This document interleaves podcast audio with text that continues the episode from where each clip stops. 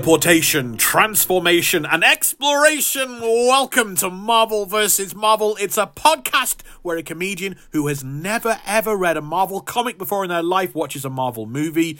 And then quizzes a second comedian. This one is a Marvel expert. This one was taught to read using Marvel comics. It's the yin and the yang of the Marvel experience here in 2024. My name is Rob Halden. I am one of your hosts. I'm a comedian. I'm a writer. I'm also a Marvel expert. I'm the uh, man in the chair to field all the questions, and I'm joined as ever on this journey. It's his journey. He's a very ignorant boy. The years tick by. He is just as ignorant as he was when it all started. It's Mr. Will Preston. I feel like I'm being wheeled out in some kind of caged carriage like a circus sideshow and going, Look at the ignorant boy! He retains no knowledge. boy. What, a, We what a stupid man he is. That's why we've got him here, folks. We are kicking off 2024 with the Fantastic Four. Although it's not the Fantastic Four, it's Fantasphoric Four. or as uh, after seeing this film for the first time, the eh, four.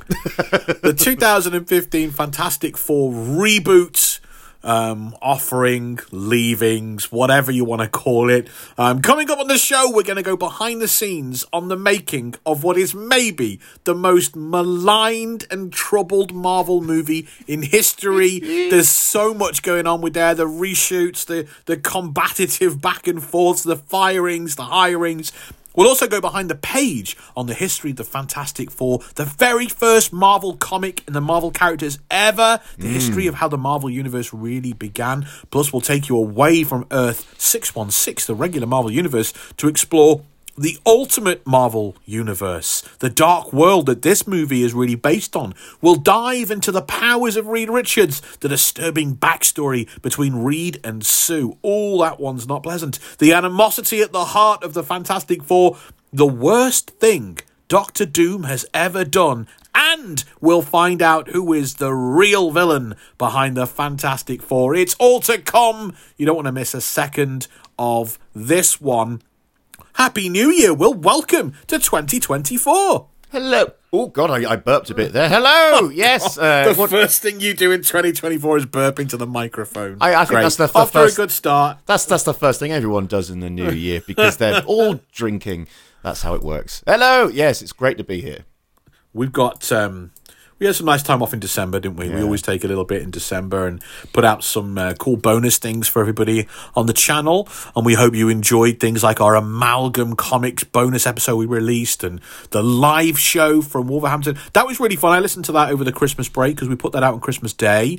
The live show from uh, Wolverhampton last year. That was a great fun experience going up and doing that. Um, and it was nice to re revisit that the the what if um, story as a new season of What If releases. The happenstance. It's almost as if we plan things, folks. And speaking of planning things, It's planning things. Okay. folks, you want to get ready for what we've got in store for you in 2024.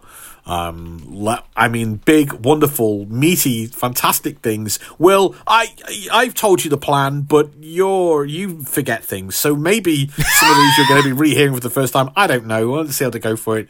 Um, Deadpool three is crashing into the MC MCU and bringing with it Jennifer Garner, and so this podcast is going to do an extensive deep dive into what is maybe the worst Marvel movie of all time. We're going to do Elektra in 2024. I know Will can't wait for that. I, I, she was fine. I'm fine to stare at Jennifer Garner. Uh, Venom 3 is hitting our screens, which gives me and Will the perfect reason to deep dive the very first on screen appearance of the black costume and Venom, the amazing three part Venom saga from the 90s animated Spider Man series. Can't wait for that one. Um, yes. Across the Spider Verse became quickly became one of the greatest Marvel movies of all time last year, so we're going to give it the MVM treatment in 2024. Oh, Deep dive wait. into Miles and Gwen and Miguel, Spider Man 2099.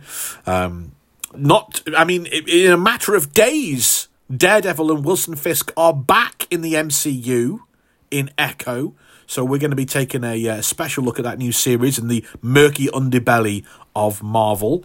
Um, faster, stronger, higher, baby. In 2024, it's finally time on our MCU journey for us to tackle Carol Danvers, the Yes. Kree, and Captain Marvel. That's going to be a massive one. Um, some incredible comic book Marvel history and classic stories to dive into there. We're going to be exploring an untouched corner of the Marvel multiverse Hello. and looking at Marvel's purchase of Malibu Comics in the 90s, the characters, the universe they inherited with that purchase, the crossovers they did, and the Saturday morning cartoon series that Malibu Comics had when Marvel purchased it, Ultra Force. Um, I don't think anyone was expecting us to pull that one out. We've been remastering Phase 1. Me and Will realised that when we first started this podcast four years ago, we didn't know what we were doing. And we bashed through all of phase one in a in a week. like, bomb, bomb, bomb, bomb, bomb, recorded all these, don't know what we're doing. And we didn't give any of them a proper deep dive and a proper a proper good going over like we do now. So we've been remastering phase one last year. We're carrying on with it in 2024. We're going to be bringing you remastered versions of Thor, Captain America, and of course the Avengers with tons more history, tons more trivia than they than those old episodes have ever had. Plus all the behind the scenes section, the behind the page section. Those are big, fantastic episodes we're bringing to you. And of course, after four years, we have finally arrived at the biggest Marvel movie of all time in 2024. Will, we're finally going to be tackling Endgame. Yes. Do you feel like we've set up a wonderful table this year? I think I think this is a, a feast of ignorance for me to not listen to because I won't be taking anything. Mate. No, you know it, it's a fantastic feast, mate. You've really you've really outdone yourself. You've got all the trimmings, all we're the trimmings. bouncing we're bouncing around all kinds of wonderful projects and Yeah. Marvel movies and TV shows and cartoons and things to, to bring you the full Marvel story this year. Um, but there's something that also is going to happen this year. The podcast is going to change a little bit, and we want to be upfront with you um, about that. This podcast, these episodes, uh, we're long form. You know that because you listen to a very long podcast every week. Um, it takes an awful lot of work um, from, from from me and Will to put this together, and up to this point, it's been entirely um, possible through the Patreon that we run, and we've got some amazing people on Patreon that support us every month. Um, in exchange, they get cool cool content, cool bonus content, bonus episodes, and everything. But it's entirely their um, pledges and their contributions towards Marvel versus Marvel that allow me and Will to take so much time out of our schedules to do this. This is not a job. This is uh, something we, we, we try and do on the side, but it, takes because of the show that we want to bring to you that you guys love, um, the the length and the depth of it. It takes so much time and uh, and work. Um, that we do need those donations to those pledges really to keep us going. Now, we've gone through multiple wars since this podcast started. the price of everything has gone up. Everyone is feeling the pinch, and we know that. And if we didn't know that, we'd be able to see it because the pledges on Patreon have dipped down. Hmm. And every time they dip down, Will, it's never we Patreon asks everyone an exit survey. Why are you leaving? Is it because of this, this, this, this? Why this? do you hate us? every single one of them, every single one of them writes in and says it's it's entirely to do with my financial situation. My financial situation has changed. The cost of my heating has gone up. My rent has gone up. My hmm. car insurance has gone up. That's the reason. It's not because they don't love what we do, and we understand that pinch that everyone is experiencing. But the the the, the consequence of that is that this podcast is struggling to stay above water and to justify the time it takes me and Will um, to, to make it and create it. We're going to try and plug the hole this year by investigating adverts and having adverts on the show. If We've it's done- good enough for Amazon Prime, it's good enough for us. yeah, we've done uh, sponsorships in the past, but those have been fleeting deals. We're gonna look to pursue adverts coming in, and sometimes that's going to be intrusive. Sometimes it's going to disrupt what we say or how we go about doing it. We're not quite sure the whole process of what we're going to look into just yet. Um, but we're being upfront with you guys. It's literally trying to plug the the the, the little hole that's uh, that's come about recently in our Patreon support. Um, because everyone's feeling the pinch. We understand why people, um, you know, have to prioritize their heating and buying eggs over um, the podcast. So if we can go and get some money from some uh, big companies instead of you guys, we're going to try that. It is going to change the way the podcast sounds, and you should be prepared for that. You should remember though that all our new episodes will be ad free on Patreon. So if you don't like adverts and if you don't feel you can hit that skip button, that 10 second, 15 second skip button, you can head to patreon.com slash Marvel versus Marvel. And if you sign up for the tier where you get early access to every episode, all those will be ad free on Patreon. So that's a way that you can get around it. You can say to yourself, man, I hate adverts. Maybe I'm going to give the boys, you know, five quid a month five quid a month. It's barely a Starbucks coffee. And uh, get myself uh, ad free editions of Marvel versus Marvel. That's what we're letting you know about. That's what's going to be happening. We're just going to, um, we don't want to surprise anyone with it. And, and, and suddenly you've got a, a show that sounds different. Um, adverts are unfortunately coming this year, but there are ways around it. The skip button and patreon.com slash Marvel versus Marvel to get hold of ad free versions. Marvel vs. Marvel is the yin and the yang of the Marvel experience. We've got me sat here, aged and decrepit, weaned on Marvel like it was mother's milk. And so I come to these projects, these movies, and these TV shows with a lot of like inherent knowledge and and, and kind of like, oh, it's that character. Oh, they're going to do this. And oh, I know the story. And I have a different uh, kind of uh, appreciation and view of it than the regular general public, represented by John Q. Public himself, Mr. Will Preston. Imagine Um, me representing the average person. no, I understand that. The average person, the average voter, we all know, very ignorant, very sloppy, knows virtually nothing about the world around them and the things that the, that's going on. Okay, and now you're really just insulting me. a mind full of bog and swamplands. a, a dilapidated brain. Come on, just get it all out. Get it all out. the mind of a muggle, which is what Will Preston represents, the the yin to my yang, the other side of the of the coin, the man that knows nothing about Marvel, and that's what I want to. I want to get some uh, chopsticks and go picking around in that brain. Will, 2015, this movie comes out. Have you seen the other Fantastic Four movies, or did you only watch them for our podcast? I uh, only watched them for the podcast. I think I caught a bit of the uh, second, you know, the Rise of the Silver Surfer. Uh, On TV it- or something, Yeah, yeah. on TV. But I was like, I, I, I had no real interest in seeing them. I, I wasn't a big Fantastic Four fan. I thought back then it was a bit.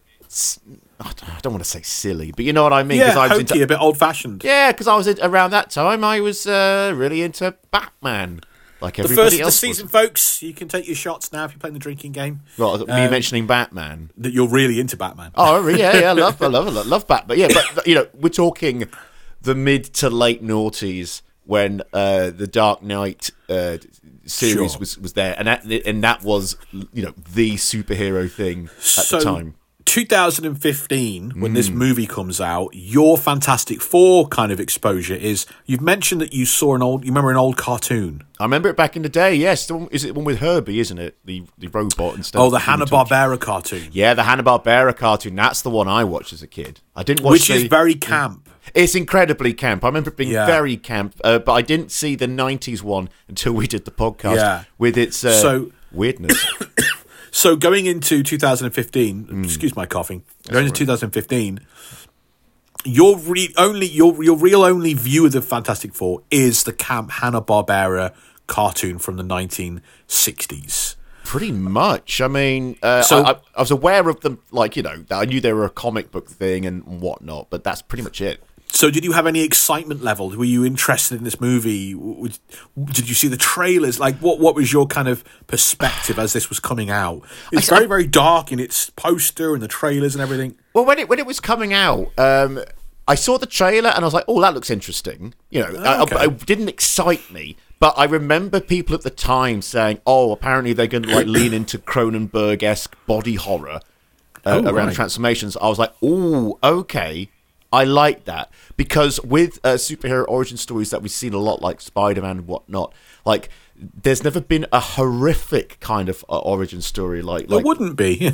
yeah, you know, Why would like- there be? Because your body's changing. If you would, But if it's you a became superhero thing, story. if you became thing, it would be like, oh my god, my body's now rocked. This is horrific. What's happening to me? But um, yeah, I, I, I remember hearing uh, like the buzz around that and going, ah, that might be worth watching. But then I think shortly after it came out, uh, pretty much everybody was like, nah, it's bad. And I, and, and, and, and I wasn't Right. interested in enough to even cur- curiously see it. And like they had a cast that I liked the look of because uh, the main guy was in Whiplash, and I bloody love Whiplash. Was Chronicle on your radar at all? No, I've never heard of Chronicle. Never heard of Chronicle okay. until I did the research uh, for this show. That's what drove quite a few people to this to, to be interested in this movie. It was like, Yeah. oh, it's the Chronicle guy doing the fan, doing actual superheroes. They this this thing that this kind of very not very low budget, but this kind of mid budget surprise hit that, Yeah. that did incredibly well. Um, and it was based on sci-fi and superpowers, kids getting them, but in Yeah, a yeah. thriller kind of way. Cool. Oh, they're actually going to give this guy real characters, real Marvel superheroes to do a thing about, and that was like an, a really interesting uh, notion. Um, but obviously didn't pick up with with you. But I remember that being, you know, quite a few people that weren't like superhero comic book people were like, "Oh, that's going to be good." That, I, I, I remember that, that there was some buzz about that. I think I read somewhere because I got some friends who are really uh, big film buffs, so I always get like secondhand information from from Yeah. those kind of people. But it was mainly the the, the body horror, the Cronenberg thing was interesting for Oh, you. But absolutely. then quickly punctured by the movie coming out. Do you remember hearing people saying it was terrible then? No one said anything nice about it. Everybody said it was bad. And I mean, I looked, I looked it up uh, every now and again. I went, "Oh God, is it really that bad?"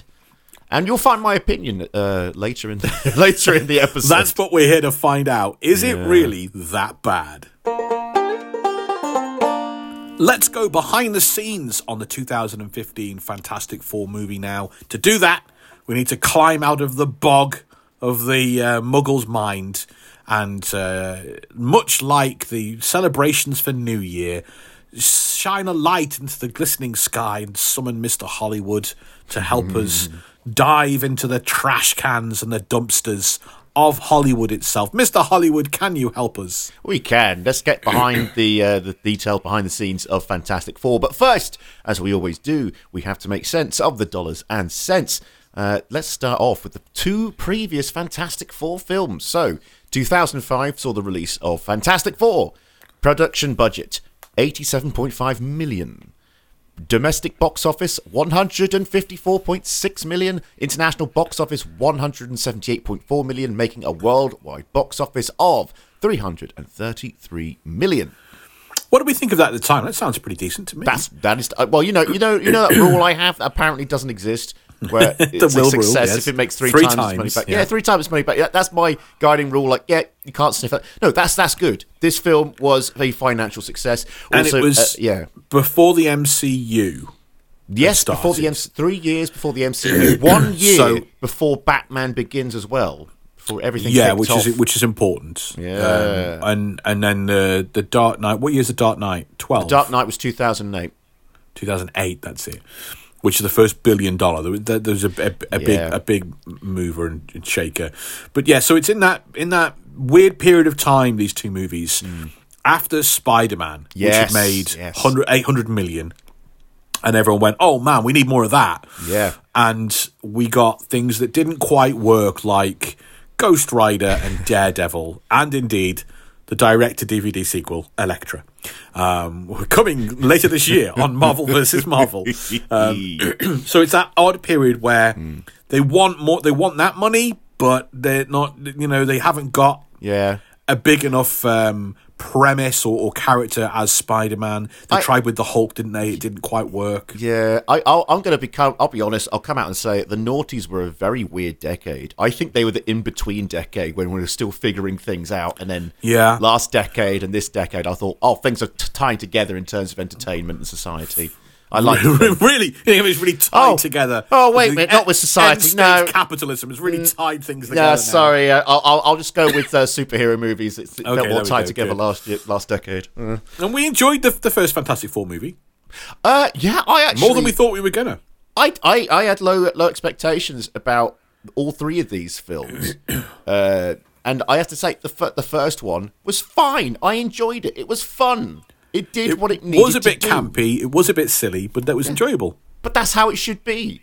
As you've uh, explained to me about how the Fantastic Four should be, that's that's that's a job done. And uh, you know, I, I'm going to be saying it several times. Anytime we cover the Fantastic Four, I will be saying I am really looking forward to seeing the MCU film. I can't wait, and I'm not a Fantastic Four fan, but I'm looking forward to seeing how they do it. And um, we had a, a sequel from the same team, didn't we? We did, yeah. It was successful enough. We had uh, 2007 saw Fantastic Four: Rise of the Silver Surfer. Production budget 120 million, so a bit more. Yeah, 30, 30 something million more. Yeah, I thought you were going to say 30%, then get all technical on me. Uh, domestic box office, 131.9 million, so a bit of a dip. International box office, 157.5 million, leading to worldwide box office of 289 uh, million. So that, that bit is of a dip. again. We are in a time when sequels don't necessarily make more money. There were there were always, you know, there was always this expectation for sequels to be a bit crap and be the kind of the the, the crappy kind of like offering after. It's Mm. it's there were a couple that you know. Your Back to the Future, your Aliens, your Godfather, but Mm. in general, sequels, especially something like this, was was not really, I don't think, expected to make more money. Whereas now, nowadays, it is, isn't it? It's always expected to the sequel's going to make more and be bigger and I, I it's, it's it's mad how that turned around. I I, I don't know what where the biting point where, where like the moment that happened, like the suddenly it's kind of the beginnings of franchises, isn't it? Where that would be it. Yeah, I, I maybe, don't know. maybe Harry Potter was the start of that. Harry Potter films, you know. I don't know. I don't know whether. Yeah, you might well be right. Obviously, Bond doesn't quite. I wouldn't. I don't count Bo- Bond those sequels and sequels really, unless you count the Daniel Craig ones, which kind of had a running thing going. yeah. Whether it's whether it's uh, is chicken and the egg. Is it a case of audiences wanting more of something, or is it a case of studios saying, "Let's invest in the sequel. Let's not." Let's not just you know. Here's another one. Not not, Let's not do what they did with the Planet of the Apes films back in the seventies and just the, ca- the, the all time. changes and everything. Yeah. Yeah, yeah.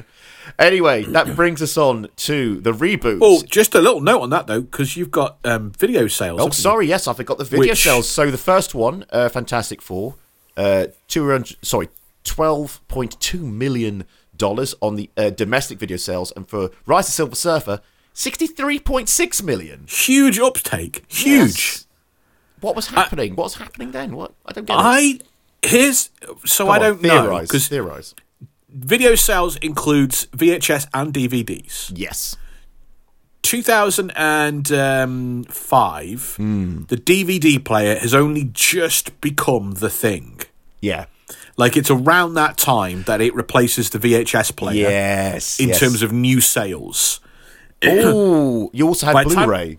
By the time you get to 2007, I, I don't know, I haven't looked into this, but was the DVD player sufficiently cheap enough to give it so that loads more people had um, more ability to watch things at home?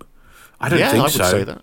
I'd say that. The DV- uh, weren't, weren't VHSs really cheap by that point? The players? Maybe they weren't. I don't know. VHSs were on their way out at that point, but I think I think Blu-ray would come in as well because I remember Blu-ray being a big thing around 2006, but does 2007. but why would that account for more sales? have you seen Have you seen the pro- Oh, I was going to say for more money. Uh, I was about to say, have you seen the the price of Blu-rays back then? I don't know. Well, I, I, that's- okay, that's a possibility. It's- Different versions of the same film. May- would buy- maybe, I, I don't know. maybe. I, I don't speak. I, I've never bought a Blu-ray. I've no. I have no plans to buy a Blu-ray player. If if if domestic video sales were up, I'd expect worldwide box office to also be up, and we've seen that's the opposite here. Hmm. Like worldwide box office is kind of down, but This this was maybe, sales are maybe this was because of the uh, the financial crisis. People weren't going out to the cinema, but buying buying DVDs. You know, good point. Could That's- well be that. that could be it. Could well be that. Yeah. We've solved the mystery. We've solved the video mystery. Using evidence of just talking about it for a bit. theorizing, not listening to research. We don't like facts in this podcast. anyway, that brings us on, finally, to 2015's uh, grit, dark, gritty reboot of the Fantastic Four. Production budget 120 million again. Domestic box office 56.1 million. International That box is, office. that is incredible. International box office 111.7 million, leading to a worldwide box office of 167.8 million. This is a flop. Although it outsold uh, the first one in uh, domestic video sales. Uh, yeah, 100. Uh, sorry, uh, what, why do I say 100? 13.5 million, so just about sold it, but not enough to make up for that box office. Oh dear, that's that's depressing. 167 million That's is- depressing. And it wasn't badly marketed, so I don't know what happened there. Maybe the It must have been badly marketed, Will. It must have been badly marketed. But I remember seeing the trailer, trailers and stuff. I don't know. well, that's that. That's the. That's that. That's. that's I always hate Take looking. us, take us behind the scenes, though. Yeah, let, us move away from the sad numbers get, and get that. to the most maligned Marvel movie in history, the most troubled production. We thought we had trouble with Ant Man. We didn't know what we were talking Oh, about. Iron Man Two was the one for me. the That made me Last go- Stand. I mean, all the, but we didn't know what we were. This this was fun. This was fun to dig into. But let's start from the beginning. So, in August 2009, 20th Century Fox announced that they would reboot the Fantastic Four film franchise with Akiva Goldsman hired as producer and Michael Green to write the screenplay. At the time, actors Adrien Brody and Jonathan Rhys Meyers were considered for the role of Mr. Fantastic, and Kiefer Sutherland the role of the Thing. That's just voice casting, isn't it? I guess. Yeah, yeah, you can imagine him as Jack Bauer voice, but uh, you want you want someone with a bit more friendliness to the thing. I think he, he'd sound too uh, gritty. I've yeah. I can't. I can't really picture. Tell me it. Where the bomb is. Yeah. In July 2012, the studio hired Josh Trank, which I refuse to. Uh, Such an American name. That is not I mean, no offense name. to Americans, but what a name. Josh so close to me calling Josh Tank. Josh Trank. Uh, yeah, Josh Trank to uh, di- direct the movie. Trank had risen to fame directing the small budget, found footage su- superhero thriller Chronicle, which starred Michael B. Jordan. Jeremy Slater was hired as screenwriter. Whilst uh, Slater had not be, uh, yet written a movie that had been released, he had three red hot screenplays circling Hollywood and causing a buzz that he'd be the next big Hollywood writer. He was. I don't know if you remember the guy that wrote Lethal Weapon. Oh, What's his name? Something Black. oh, Shane- Shane, Shane, Black. Shane Black. Shane Black. Yeah, yeah, yeah, yeah. Like Shane Black was a Hollywood like star, as it were, in Hollywood before Lethal Weapon came out because that script, that screenplay was red hot and there was a massive bidding war um, for it. And um, it was a similar, it was like uh, th- this guy Slater, Jeremy Slater, was kind of tipped as the next Shane Black because his screenplays that were circulating were like, oh, there's three and they're all from the same dude. We've got to get him on something. God, I like I like Shane Black. I, I've enjoyed I've enjoyed a fair amount of his stuff. Kiss Kiss Bang Bang is brilliant. Oh God, Kiss Kiss Bang Bang! I thank you so much for recommending me that. I love So it. good, so good, so good.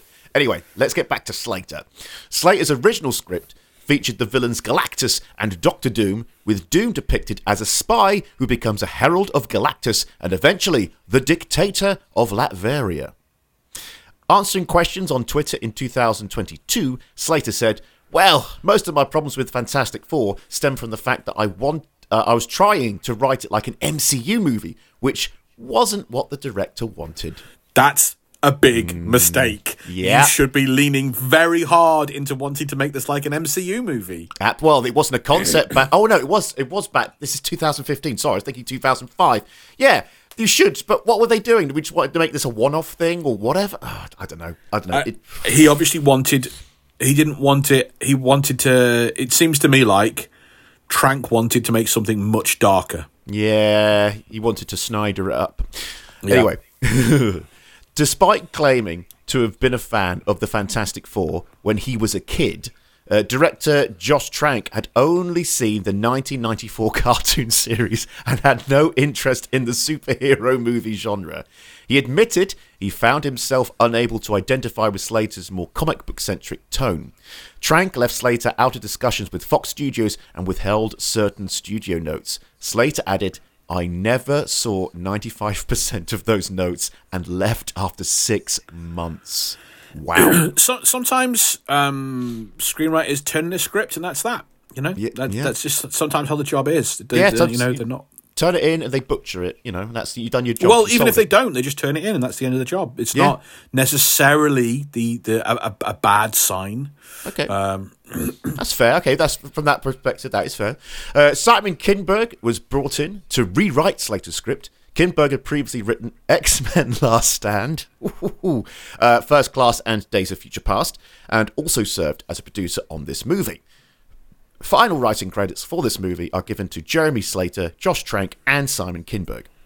So Kim Kinberg sounds like a, if you've got problems with the script, it, it seems like a bit of a sensible hire. When was Days of Future Past? It wasn't 2014.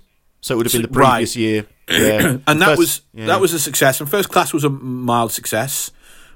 Last Stand was was terribly put together from beginning to end, but that seems like a sensible hire. We've got a problem with this script. Bring in Kinberg. He's done two decent ones for us recently. and he knows he knows the genre. He knows how to write these kind of characters. Great, very sensible. So, in October 2013, Simon Kinberg was hired uh, as co-writer and producer, as we said. Speaking about the approach to this film, Kinberg said. This Fantastic Four movie is a sort of a celebration of all the Fantastic No, Four it comics isn't. that have preceded it. No, Let it me isn't finish Simon the sentence. Kinberg. Let me finish the sentence before you decide to get outraged. You awful man.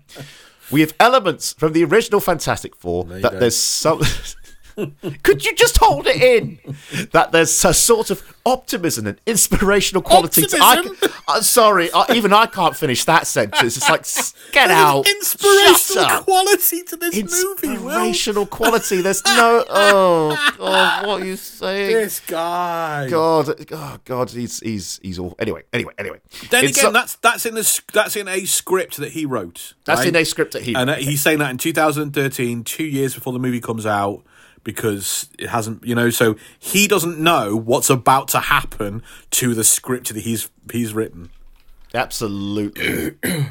yeah. So uh, where was I? Because I keep you keep putting me off. In some ways, it's a, it's a comedy that was really distinct to the original Fantastic Four. Nope. Also, the notion of this dysfunctional surrogate family that comes together and has to work together is a very is a very present in the movie that owes a great depth to the originals. And this idea that they are scientists and that it's almost like this science adventure more than being superheroes. We also owe a lot to the Ultimates and the current crop of Fantastic Four comics. That last bit is a bit true then. You know, yeah, they lift it wholesale. They, and not that it's a bad thing. They just they, they they I don't think anyone involved has read any of the r- uh, real slash original Fantastic Four stuff. It does. It does. It doesn't feel like that at all. It it, it, it feels like uh, your description of uh, Snyder's method for the Watchmen, which is oh they looked at some, they did a Google image search and read the Wikipedia. Yeah, Imgur and. Wikipedia. Imgur. Wikipedia. Yeah, yeah. Bish bash bosh done. Uh, according to Mark Millar. 20th Century Fox's consultant for their Marvel Comics based film. That's a problem. yeah. Mark Millar doesn't like superheroes. Yeah, I was I was waiting for your reaction when I was Well, yeah. when I found this. I was like, oh, I wonder how Rob's going to react to this. And no, you're right. it you're right, explains a lot about about X Men and the Fantastic Four if Millar is their is their Marvel consultant. We to, to make a superhero film, we need to get the guy who hates superheroes, whatever. I don't know if he I don't know if he hates super, uh, Garth Ennis hates Garth, I superheroes. was about to say, I I don't was know about to about say- Mark Millar. I was, I- about, I I- was about to say Garth Ennis yeah. is the one who hates superheroes. Mark Millar just wants to find it, just wants to find a way of uh, either turning it into a film or something to vomit if at. you've if you've got like Marvel Unlimited or whatever, check out Punisher kills the Marvel Universe, written by Garth Ennis, where he just comes up with like the most gruesome ways of killing all the heroes he hates, and has Frank Castle do it. I want to read that, but I can't. You're, you're an awful man. Uh, uh, the film say so. Anyway, according to Mark Millar, the film would take place in the same universe as the X Men film series. Answering a Q&A What? about no, no, no, wait for this. Answering a Q&A about this, Millar said, without question, I think you have to see some of these guys showing up in each other's films. I think the most exciting thing in superhero movies until Avengers came along was when Nick Fury showed up in Iron Man. Even though it was a guy with an eye patch, it was really cool, and I expect we will see more of that. That would have that would have given this movie something. If Yeah. if the intent of this movie is to go right, we're Fox and we're we we want that Avengers money. We want a billion dollar movie franchise. We want the Foxverse. we want the Foxverse. So let's build off the fact that now X Men is kind of in in good sort of good shape. Yep. Let's do Fantastic Four and set it in the same world. That that sounds like a smart approach to me. I would have done that. Absolutely. Absolutely. You, you could really have it, bring it all together. Yeah. However, Kinberg later contradicted this statement Oh, saying, good, good. well, it's complicated because none of the X Men movies have acknowledged the notion of a sort of superhero team, the Fantastic Four. And the Fantastic Four acquires powers, so for them to live in a world where mutants are prevalent is kind of complicated because you're like, oh, you're just a mutant. Like, what's so fantastic about you? Which makes sense. It makes sense. I, I, I can kind of see that, uh, uh, it, but it's like saying, "Oh, well, why even have an Iron Man movie if you're going to have a Captain America movie Yeah, yeah. Then you've more than one person with powers. I get that. I get that. But then, I- I- yeah, sorry. I must admit, though, um, what did I watch recently? I watched Black Adam recently. Oh, a, s- a I- real, st- a real stinker. yeah. I, I, I- I have nothing but bad things. Oh, right, but I don't agree. I don't listen to that because I heard nothing but bad things about the Flash movie, and I really enjoyed it beginning to end. Me and Okay. Peter J both had a great time. I the- heard the same about this. This one is a stinker, but there's a bit in it where, like, as soon as Black Adam displays powers, everyone's like, "What is happening?" And I go, "Well, we've had already Superman, Batman, Wonder Woman, the whole Justice Yeah. League, and Shazam, and the Suicide Squad." I, I can't have that reaction in this universe anymore. You just have to go, he's one of them. Yeah, He's one of them. exactly. That's what happens in the MCU now. It's like another hero comes and goes, "Oh, you're just another." And it's know- like not not it's not downplaying it. It's just have you can't have that shocked and awed reaction to the nineteenth person in your universe to display powers. yeah, yeah. What was it? What was it like? Uh, was it in Moon Knight where it's like, "Oh my God, you're an Egyptian superhero," and it was like there was a nice twist on that. It's like, "Oh, we've got so many superheroes, but we haven't got an Egyptian one." You know, when she Right. brings her her her wings out, that was such a cool moment. But it's like it's not, "Oh my God, a superhero." It's like, "Oh my God, we got one now. We got representation." That's Yeah. lovely. I like that. I like that twist on it. Anyway, later, Bryan Singer confirmed talks of a potential crossover among Fox. He said, Those ideas are in play. That would be a natural matchup because they're both ensemble films and there is a natural mechanism by which to do it. We'll have to see how the films turn out. To just say you're going to do it would be a mistake. You have to see how the films evolve before you make that decision to completely commit to that. So, not really saying, not really, you know, not really confirming. Yeah, again. Hollywood speak. Hollywood speak. You know, he's, he's, doing the he's doing the, uh, the the the politicizing or whatever. You know, not The, saying the shuffle, anything. the old shuffle. two step. Yeah. Yeah, the old the old two step. so, in January 2014, casting began. Miles Teller, Kit Harington, Richard Madden, and Jack O'Connell were tested for the role of Reed before Teller was cast. Meanwhile, Kate Mara, uh, Saoirse Ronan, I think, Saucy. Saoirse Ronan, Ronan, uh, Margot Robbie, and Emma Rossum were tested for Susan. That would have been interesting if Margot Robbie got that. In February, it was revealed that Michael B. Jordan would play Johnny Storm, and Mara was cast as Susan Storm. In March, Toby Kebbell was cast as Victor Von Doom, and Teller confirmed that Jamie Bell had been cast as Ben Grimm. Sam Riley, Eddie Redmayne, and Domhnall Gleeson were considered for Doctor Doom. Eddie Redmayne as Doctor Doom. Can you imagine Eddie Redmayne as Doctor Doom? Doctor Paddington. Doctor Paddington. a, a, a friend of mine, a stand-up friend of mine, uh, James O'Donoghue, they're really, really, really good performer. Uh, he's he's he's a, a proper actor as well. Uh, he did this great impression of Eddie Redmayne. He summed him up as saying like a, he's like a horse who's terribly terribly chuffed to be there. It's like oh, yes, oh so kind. Oh. It's like yeah, that's Eddie Redmayne. Do you think Do I think? any of these were good? Was it were good castings? Do you think any of these people fit the role? Well, I like Michael It- B. Jordan, but I like Michael B. Jordan. but I, I, I, I think this is the thing. It's like we'll get, we'll come to that in a bit. Um, The, the, the problem is that the characters are so different to how they are we've seen previously that I'm not sure I can like I don't think I don't think any of these are playing a character I recognize from a comic or from the previous movies. they feel like they're just playing archetypes. Yeah, Yeah, because you've got like you've got, you've got, the characters. hothead, you've got the uh, the, the, the, the, the, the, the, qu- not quirky, but like confident science guy, the dismissive woman. I don't know. It's just it's, they they just they just feel like they they're not getting the characters from the comic. They're just reverting to very basic archetypes from other films.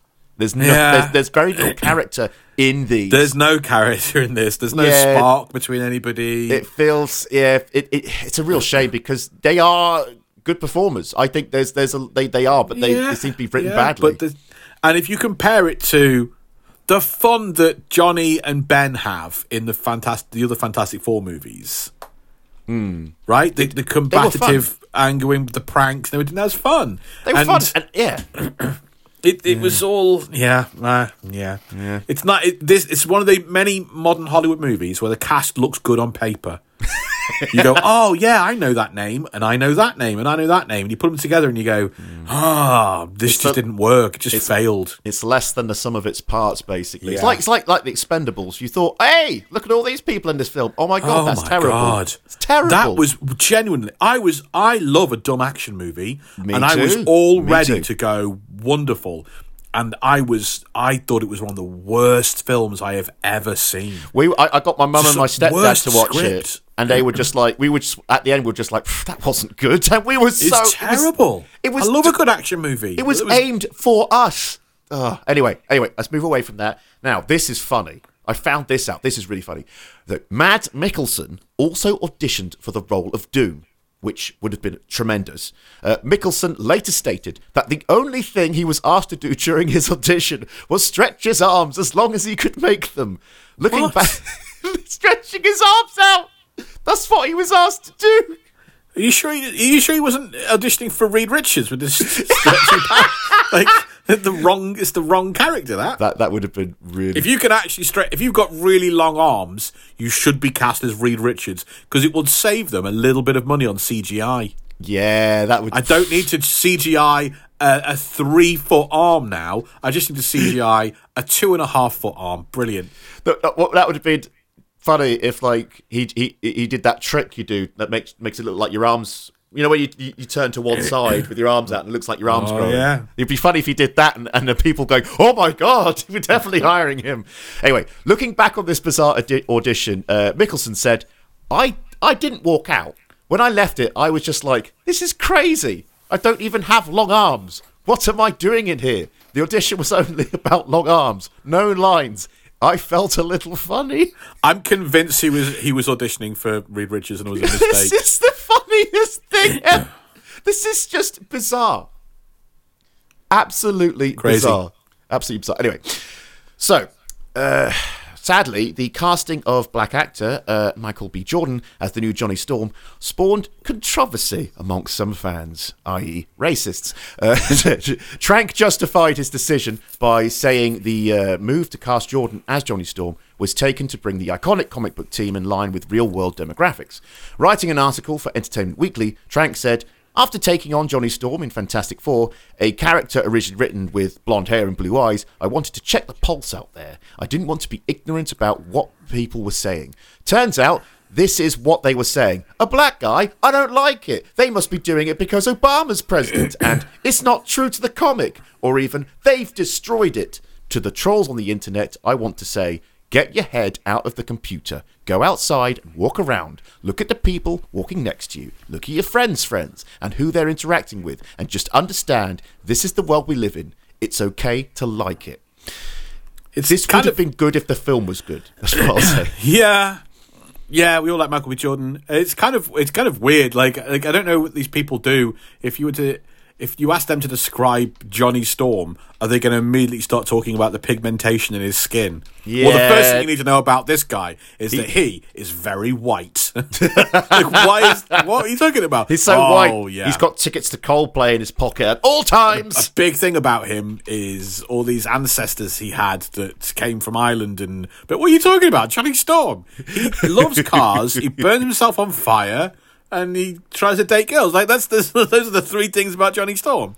I just don't get it. I don't get it. It's just like it, I, I, I can't find the energy to be upset with anything like that. I'll be like, oh, they've changed a character. Great. Like they did that with the Resident Evil TV series on Netflix. Wasn't great, but they they cast um, Lance Reddick as the role of Albert Wesker, a guy with uh, who who's blonde and has slick back hair, and everybody went mental. And I was like, I don't care.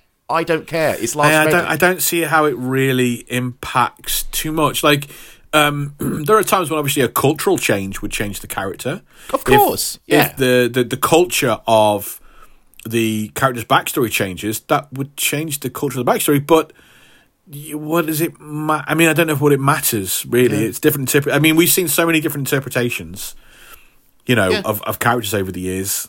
I, it doesn't really matter, does it? Yeah, I, I, I've got other things to worry about, mate. Like getting through these ruddy good facts. Uh, Trank would receive numerous death threats through IMDb message boards. The toughest of all people, God, this like it's like, people it's on like, the IMDb message boards. it's like Reddit on crack. Uh, I had slept with a 38 special on his nightstand. That's a gun, ladies and gentlemen. That's a gun. That's a gun. Yeah, that's a, that was a, it's a small gun. Uh, he returned the gun after production had wrapped. Talking about this, Trank said, "I was getting threats on IMDb message boards saying they were going to shoot me. I was so effing paranoid during that shoot. If someone came into my house, I would have ended their effing life. When you're in a headspace where people want to get you, you think." I'm going to defend myself. We've never had this before in all the troubled productions we've covered for films. We've never had someone get death threats and arm themselves under the paranoia that someone's going to kill them. We've not heard about it. Yeah, I Mm. mean, I think it's probably the um, the perfect storm of as time moves on, and there's so many of these terminally online people online, Mm. and they can present themselves anonymously through these message boards and through Twitter and things. It's Yeah. you know, I. I imagine it probably would have happened in, in, in the past with other things like nobody Ah, true, true, true. nobody wanted Tobey Maguire to be Spider Man. I remember that. Like there was a whole bunch of you know Everybody- obviously it has a much much higher degree of problems when it is um, a, a black person involved because of the way the society is set up. But yeah, it's we're probably I, I, we're probably going to see an awful lot more of that as time goes on. Aye, that's sad. That's sad. Trank later admitted that he wanted to cast a black actress for the role of Susan Storm, but the studio insisted on retaining her ethnicity for the film. He said, Why? I don't get. I don't understand. I do not understand. It's weird. I was mostly interested in a black Susan Storm and a black Johnny Storm and a black Franklin Storm. When you're dealing with a studio on a massive movie like that, everybody wants to keep an open mind to who the big stars are going to be. I found a lot of pretty heavy pushback on casting a black woman in that role. I don't know. I don't know what happened there. Before the film's release, several sources have reported that there were multiple disagreements between 20th Century Fox and Trank during production. After being dissatisfied with uh, Trank's original cut, Fox ordered their own changes to the film without Trank's supervision, changing and omitting certain major plot points from Trank's version. Many other sources claimed that there was erratic behavior from Trank on the set of the film, which resulted in Fox's negative treatment of him. There was something like four rounds of reshoots That's for this that's- movie. That's just. I mean, how how many reshoots rounds of reshoots is it, is it normal? Do you have one round of reshoots? That's it, just to kill it clear. You know, just do a quick sweep up of things. That's it. Uh, everything's different, but I don't. I don't.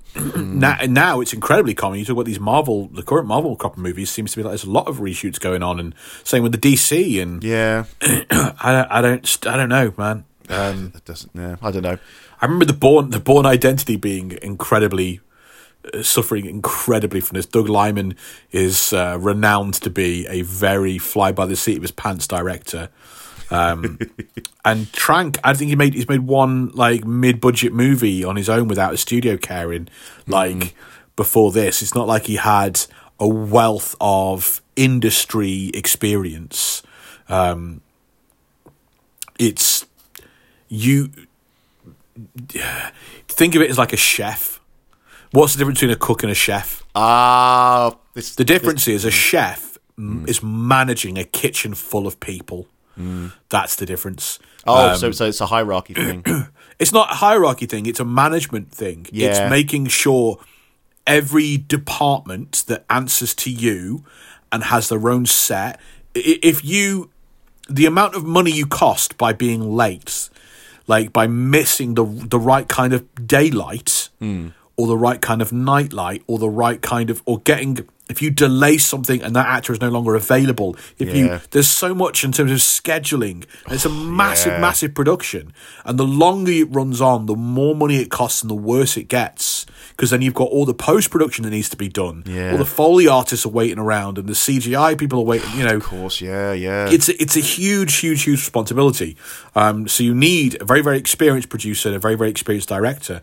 And so it's always odd when you have these people that haven't done these big action movies are suddenly doing an action movie. Um, but mad, yeah. mad. While Fox distribution chief uh, Chris Aronson claimed that Fox supported Trank's version of the film, Toby Kebbell conversely stated, "I tell you, the honest truth is Trank did a cut of did cut a great film that you'll never see. That is a shame, a much darker version, and you'll never see it." Trank further disowned the film by removing it from his Instagram filmography. Why would Fox want a dark? They're here's the problem. Here we go. Fox want that Avengers money Yeah. and that X Men money. Of course they do. They want more of it, right? Mm-hmm. But they've hired a guy that doesn't want to make that movie. they knew what they were doing, though. They hired the guy on the back of Chronicle and went, "Cool." They'll get the Chronicle guy because he's got some buzz behind him for doing a dark superhero movie. And Yeah. then when it came to nut cutting time, they didn't want a dark superhero movie. They wanted Avengers. And I can't I fault need the them for wanting darkest superhero movie you have. No, that's too dark. I can't fault them for not wanting a dark superhero movie, but I can fault them for bringing in the guy whose only claim to anything is making the dark superhero movie. Hmm. Like that's the guy you brought in. Why? I have, a fe- I have a feeling it was a committee thing where no one, everyone had conflicting ideas. He Maybe had that- bu- he had he had buzz mm. behind his name, and he had this great like if you look at what Chronicle made compared to his, his budget was like 20, 25 million something like that, and it made a great deal of money. Wow. which looks impressive. And it was about superheroes, and so they got that guy in, but they didn't really know what they were doing because it's Hollywood. That's a shame. The studio was caught off guard by the first cut of the film for having a morose tone. The ending had not been finalised, and the studio hastily had to cobble together a new ending that was essentially composed of script pieces of the original draft, plus new ones that were being written on the day of reshoots. That's- Many of Trank's suggestions were swiftly ignored. Wow. That's rough. That's so bad. That's worse than uh, Dark Phoenix.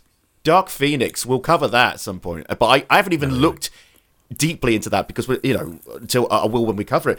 But from looking, looking uh, just quickly over things, that was a similar trouble production that they just couldn't be bothered in the end. Now, that being said, my favorite movie of all time, which I think is one of the great, maybe the greatest movie ever made, Casablanca, was again being written on the day it was being filmed. like sometimes it just it, it, it's it's not it's not like this would never work. Um, Iron Man, Iron Man had, had similar. You know, we looked at I- we looked at Oh, yes, when we did Iron Man two. we improvisation. looked- Yeah, the yeah. Iron Man was going through similar stuff, man. Yeah. Um, It's, and it it's the, worked it's, it's out. the it's the gamble. You take the risk, and if it pays off, good. If it doesn't, ooh no, ooh dear. Yeah. Anyway, speaking years later about his experience writing for the film, Trank said the trials of developing Fantastic Four had everything to do with tone. You could take the most comic booky things as far as just names and faces and identities and backstories and synthesize it into a tone. The tone what does that mean? again, it's it's it's just it's just waffle, isn't it? Uh, the, and the tone that Slater was interested in was not a tone that I felt had anything in common with.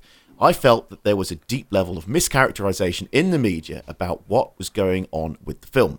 But as far as my own level of responsibility in the film turning out to be a disaster and not working, I was absolutely responsible. But so was everyone, everybody else. When I was in the middle of the situation, it was very clear that everybody was doing the wrong thing. When the story started to come out, I was the designated fall guy. For me, it was unfair because the perception publicly was that there was one person responsible for this not going the way it should have gone, which is an easy thing to believe. We've got all these professional adults who worked on a lot of movies and all these well established industry insiders who have been making these types of movies for a long time. and here's this young, relatively inexperienced filmmaker being described as in over his head.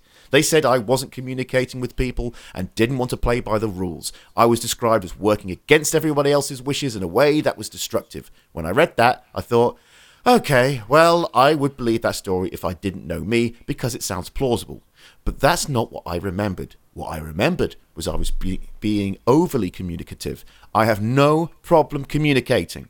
I have never had a problem communicating. That's why I got Chronicle greenlit when I didn't have much work to my name. The problem was I was communicating ideas that didn't mesh well with everybody else's. It's not their fault, and it's not my fault. It was the wrong combination of people to get together and make something creative.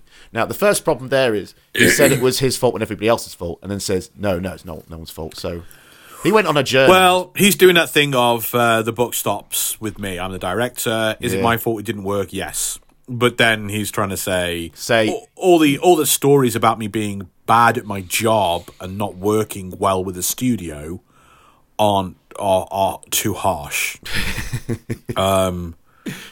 It- yeah, I, I did a bad job. You know, blame me, but not too much. Uh, no, anyway, yeah, yeah. it's look, it's not. I, I, I mean, Bourne Identity is the perfect example of this. Um, it was a terribly maligned shoot. There's there's a there's a story of the making of of uh, the Bourne Identity where Doug Liman wakes up from a nap and realizes he's missed one of the most key and essential shots in the whole movie. And he tells the experienced producer, and they have this horrific screaming match in front of all the cast and crew. And on and on, and these, these problems go on and on and on. All these reshoots are ordered. The film's are delayed by a year. The the studio hate what they they're seeing. It goes on and on.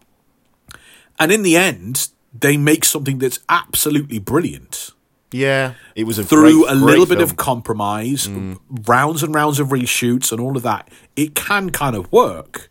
But on the back of that, Doug Liman gets ejected from the Bourne franchise and never gets to return, despite the fact it was his project that he brought to Universal, despite the mm. fact that he flew a plane to Robert Ludlum's house to his estate to get to buy to try and purchase the rights to the book and he was he fought for years to get the Bourne thing on cinema on screen and everything and then he was so difficult to work with or he wasn't key with this and that and he let things slip and but he goes on to make other big big action movies Oh, I was, I was hoping he'd, he'd have some success after because he he did a great job. It's a great film. Doug Liman, yeah, well, he did Mr. and Mrs. Smith and, Oh, and not, not necessarily good films, but Okay. big action movies. Fair enough. This is, uh, yeah, I, This is this is a failure, but it's a failure from a concept on down. They Yeah. they brought in the wrong creative vision for what they want. This might like this feels like like you said it feels like a Snyder a, a kind of uh you know we want dark and gritty because we want to be the anti Avengers. That's not what you want. You want all that Avengers money. Go and get it. make make up your mind. On, on Sell lunch boxes. Sell lunch boxes. Get the McDonald's tie in. Spaceballs, the T-shirt. Anyway, on the review aggregator website Rotten Tomatoes, nine percent of 263 critics reviews are positive, with an average rating of 3.6 out of 10. Jesus. That single figures, single figures Rotten Tomatoes score. Wow. That's insanely bad. That's bad. The website's consensus reads Dull and downbeat, this Fantastic Four proves a woefully misguided attempt to translate a classic comic series about the humour, joy, or colourful thrills that made it great. As of 2023, it is the lowest rated film on Rotten Tomatoes out of all theatrical films based on Marvel Comics properties. Just, just, just to let you know, that probably includes Howard the Duck and Man Thing. and Elektra and Dark Phoenix. Oh no, not Phoenix, not Phoenix yet. But, but Last Stand, Howard the Duck, Man Thing, Man Thing. That's That is insanely bad. We'll the Dolph to my. Punisher. Sorry. The Dolph Lundgren The Punisher. Dolph. Oh God, yeah, yeah, yeah. I always forget about that one. Should we? Is it worth covering that at some point? Do you think? Let's stick with this movie. Sorry. Anyway, anyways, tapping little behind the squirrel scenes. and off he goes. Um, yeah, ADHD. I think what what's just occurred to me is this movie is bad because it is dull, downbeat, woefully misguided. It is dark for no reason, Yes. and has none of the humor, joy, or colourful thrills. We all agree on that, including everyone that's watched the movie. And this is the lighter version of what Josh Trank made. Josh Trank's original movie was darker than this. I can imagine. I can imagine. Nah, I reckon there'd be, it'd be a bit, bit more body horror. I reckon if they lent into the body horror, it would You want better. body horror. want That's what body you horror. want. I want. You've no evidence that's present. You just want it. The the film also went on to win Gold, Golden Raspberry Awards, including Worst Film and Worst Director. Good old Jeez. Golden Raspberry. Uh, before Fantastic Four began filming, uh, 20th Century Fox announced plans for a sequel with a scheduled release date of July 14th, 2017. Fox then rescheduled the release for June 2nd, uh, 2017. Despite the performance, Fox still planned to produce a sequel with Simon Kinberg working on the project. The sequel, however, was later removed from Fox's release schedule in November 2015. wow. Toby Kebbell said that he would only be interested in returning to the role of Doctor Doom if he joined the Marvel Cinematic Universe. Kebbell added, Truth is, Doom is an incredible bad guy. They just keep trying to force him in onto the Fantastic Four. Doom is a monster, but you know my Doom was not, so there's that. Could you see him as uh, doing it again if they got if they if they did it right in the fan, in the uh, MCU? No, I, didn't think he was any good. Uh, I I, I kind of liked him. I, I like Tony Toby Kebbell, but I think they need someone with a bit more presence as as uh, Doom. I wouldn't have any. I would. I would burn the original copies of this movie, and I would never ever try to re. you want to? You want to try and recreate the nine percent fresh movie? Will you want to try and say, you know, we need to play Doctor Doom? It's the guy in that movie that didn't make any freaking money. Okay, you've made your point. Finally, in December 2017, Marvel Studios' parent company, the Walt Disney Company, acqu- uh, agreed to acquire 20th Century Fox's parent company, 21st Century Fox. Uh, Disney's CEO Bob Iger said they plan to integrate the Fantastic Four into the MCU.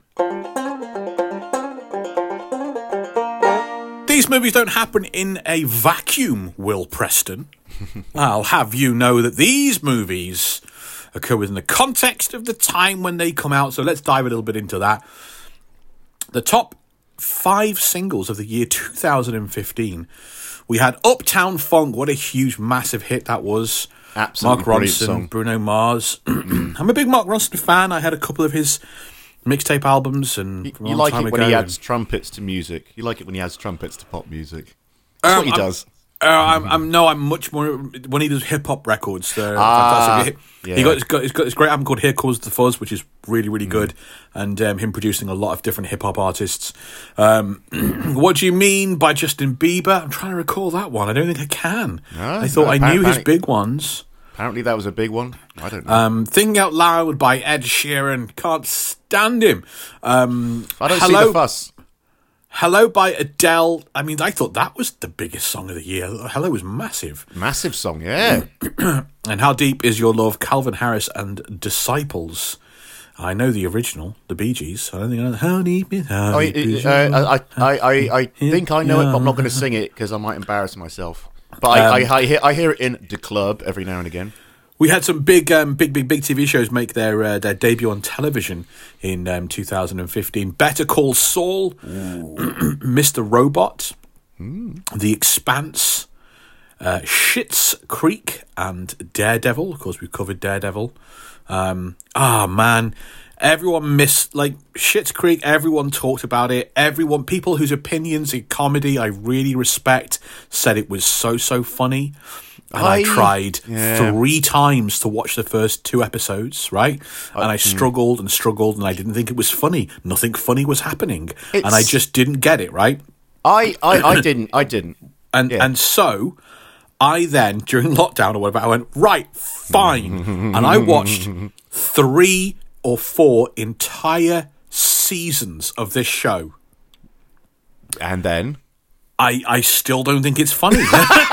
I was I was bracing myself for, and now I love it. no, I didn't. I mm. didn't. I didn't. I don't know, but I didn't hate it. I didn't think it was terrible. It was. I just think they completely missold it. It's Yeah. a slightly amusing drama thing. Yeah, it's a it's- slightly amusing kind of soapy drama. It's, Arrested uh, not Development calling without- it the, yeah. calling it the best comedy in. They were calling it the best comedy in decades. No, These people that I respect, comedians. I like it was awful. I like Eugene Not Levy and was a lovely Catherine O'Hara. I think Catherine O'Hara was the by far the best aspect of that show. She's Sure incredible. but, don't sell it as a comedy. Yeah. um, the best-selling video games of 2015. Um, Call of Duty again, Black Ops Three, That more wasn't Call of one. Duty. That wasn't a good one. Vastly different to the other versions of this game that have been sold. Um, speaking of which, Madden NFL 16, um, Fallout 4, Very good. better than Fallout 3 though. Uh, uh, was it? Was Yeah, it? yes. Ah. Ma- Many, many fans many fans will probably agree better than Fallout 3. um, Star Wars Battlefront, Hmm. um, and Grand Theft Auto Five. That can't be right. oh, that must have been um I think they had a re-release for the uh, Oh, next okay. generation consoles because it got released in 2013. Then they did the PC release and the next generation console release in that year. The highest I mean, it- grossing. Hmm. films of 2015, we had uh, The Force Awakens, racking in two billion at the box office. That's James Cameron money right there. Jurassic World bringing in 1.6 billion. Uh, um, my friend's in Jurassic World. really? Koki Falco, tremendous Koki actor Falco. comedian. Yeah, That's that's that's a better name than Josh Trank. it is. Yeah, um, he's also been. He was in the last Expendables movie as well. No way. Um, yeah, he he sent sent me a video of him and Sly Stallone on set together. Amazing. um, the um, Furious Seven, which is one of the ones with the Rock in, so you know it's good. One point five billion. He's just returned on Monday Night Raw, didn't you know? I, I, I've, se- I've seen the post. Heading to WrestleMania again. Um, Avengers: Age of Ultron, one point four billion, and Minions bringing in one point one five billion. And of course, from there, Minions would go on to be the most successful meme format in the history of your aunt's Facebook page. Oh God, yes. The superhero movies of the year, we had Ant Man, we had Avengers: Age of Ultron, and we also had this movie, The Fantastic Four. So all Avengers off, um, all Marvel offerings. Do you remember 2015 being a particularly? I mean, I remember seeing Age of Ultron the, the pictures, and uh, Ant Man as well. I saw, I, I- I saw Ant Man. I think Wasn't it saw- a hell of a lot more manageable? Three, three offerings a year. three three, and two, and one of them's not even MCU. That was, that was yeah, but still a, a superhero movie, and how many MCU movies we got this year? One. one. And do you know? Do you know what? I I I, I, I quite like that because I like. I feel a bit more relaxed. I feel very relaxed. Uh, Marvel Comics in 2015 was an interesting year. The Spider Verse is in full swing. It started in October of 2014. Um, Peter Parker and an army of spider people have to battle Morlun and his vampire of reality jumping vampires. I've written down reality humping vampires. That's I, not I was what they looking did. at that and I was like, oh man, that would have That's been not so what much they better. did. Um, yeah, Spider Verse is massive, tons and tons of tie-ins um, and new characters it created. It did, of course, introduce us to Gwen Stacy of Earth 65, a spider-powered Gwen Stacy, um, who becomes uh, a popular little concept. Well, not she's not popular on the back of Spider Verse. I don't think the idea of her is is is uh, exciting, and they spin her off into our own series, Spider Gwen Ooh, yes. becomes Yeah. one of Marvel's most popular new characters.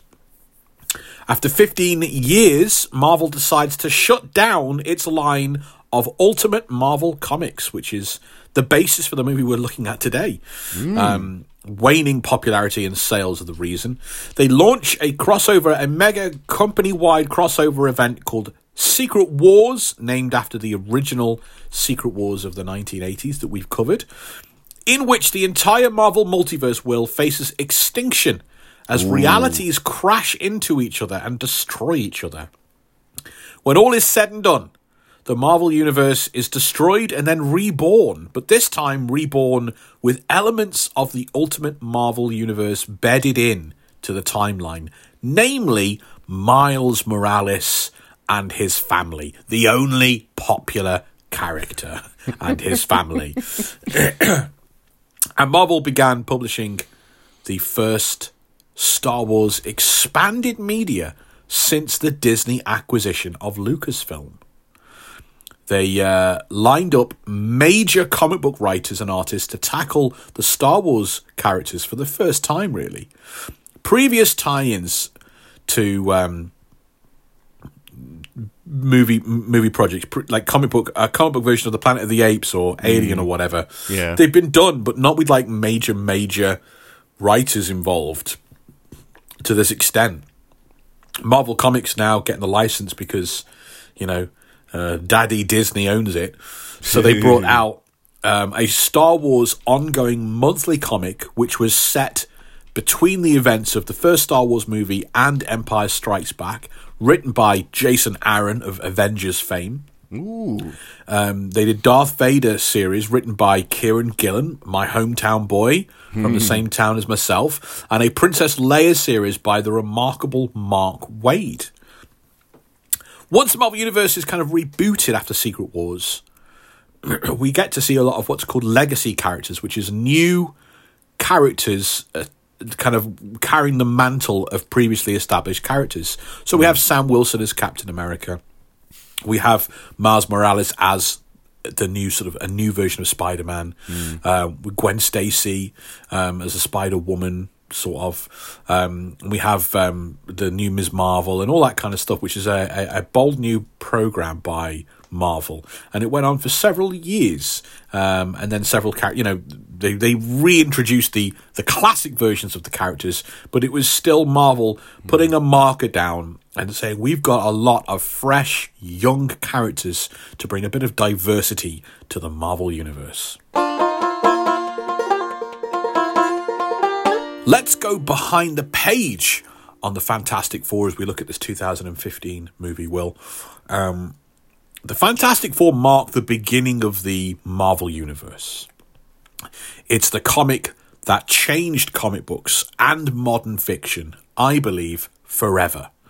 and this this revolution is created by Stan Lee and Jack Kirby, the, the kind of the fathers and the foundation of the of the Marvel Universe. We you might remember from from episode 100 superhero comics were kind of old and dusty by the 1960s. we had hmm, these pre-war characters: Superman, Batman, Namor, the Human Torch, Captain America. they were all about these tough, strong, square-jawed men that fought for truth and justice and the American way, and there wasn't a whole lot of characterization of these characters. It was just, you know, archetypes doing good deeds, and they were sold on the on the basis of you're going to see some amazing things. A man's going to fly. He's going to punch a tank. he's going to he's going to stop a whole army of people by blowing on them really hard. It's going to be incredible. or there's this cool guy called Batman who's got this amazing costume and he's got these gadgets and this cape and he, you know, the the boom of popularity of superheroes during World War II. But then they kind of ran their course, hmm. and they did because they they really swelled with the the kind of the patriotism and being involved in, in the Second World War. And Hitler is like the most popular villain of the superhero, the first superhero boom of the Golden Age. Hmm. But then they became kind of unpopular, and and and we saw comic books in general suffered an awful lot of these PR attacks that we talked about in Senate hearings on how violent comic books were and how they led to sort of um, the corruption of the youth. Uh, and there were book burnings in America and in the UK on uh, on comic books. Mm, A lot was focused on the horror and the and the crime gangster themed comics, but superheroes really took the brunt of that. Um, the the seduction of the innocent alleged that there was kind of uh, immoral, illicit, and, and uh, illegal uh, uh, uh, kind of uh, relationships between Captain America and Bucky and Batman and Robin, and it really drove down the popularity of superheroes. Um, the comic book company that was not yet called Marvel. Um, it was called uh, Timely Comics originally, and then Atlas Comics in the fifties. They just stopped making superhero comics, and they they went with sci- sci-fi, monsters, aliens, cowboys. Um, love stories were a big thing. Romance comics that Stan Lee was a big writer of, but but DC Comics or or, or National Comics as it was called um, in the fifties and sixties, they kept making Superman and Batman. They did, however, turn them into um, super childish, family friendly stories. there was no fighting, there was no violence, and it was all a lot of goofy misadventures. Um, Superman gets turned into a lion man, Batman gets teleported to Mars to teach them how to fight crime, the, Mar- the little Martians, and Batman travels back in time and has an adventure with the court of King Arthur. All very just, yeah, not what we'd recognize today as Superman and Batman stories. Stan Lee was the editor at Timely Comics, writing and editing monster comics, alien comics, cowboy romance. And he said at the time, I didn't like what the publisher Martin Goodman wanted me to do. He felt comics were for young kids and stupid adults. What a thing to say. that's your business. That's that's your bread and butter, and you hate it. They just like the slop, the piggies. He used to say to me, "Remember, Stan, don't use words of more than two syllables. Don't use too much dialogue. Get a lot of action, and don't worry about characterization." And I was doing that, and the books were selling well, and I had a steady job, but it wasn't satisfying because I really think of myself as a reasonably good writer.